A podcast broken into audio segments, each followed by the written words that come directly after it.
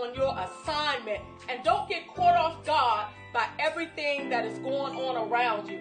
And it's only then when you step out, when you level up, when you take back your life, when you become determined enough, focused enough, you will be able to touch someone along the way.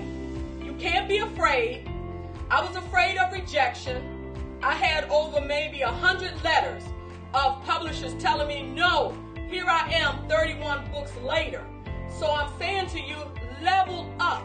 If I'm going to do something, I'm going to do it regardless. I'm going to make it happen and I'm going to make sure that I do it decent and in order. I need you to stay focused on the assignment, focus on the destination, focus on the journey, focus on the plan. That if you don't have a plan and if you're not staying focused, you actually lose your own way when you were already created to go that way, but you took a detour because you didn't have the vision written down. You didn't have it down on the inside. You didn't have it in front of you. Things come in our way to try to stop you, to try to block you, but you got to keep going.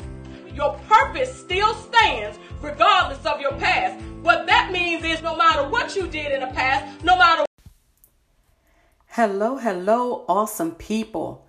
I want to invite you to join my radio show, Authors Chat with Allison, every day on the Gospel Time Machine at 8 o'clock p.m. Eastern Standard Time. And if you would like to be a featured guest, please feel free to visit my website at www.allisongdaniels.com and select the calendar of the date that you would like to appear. Have a wonderful, awesome, awesome day on purpose. Peace. This is Allison.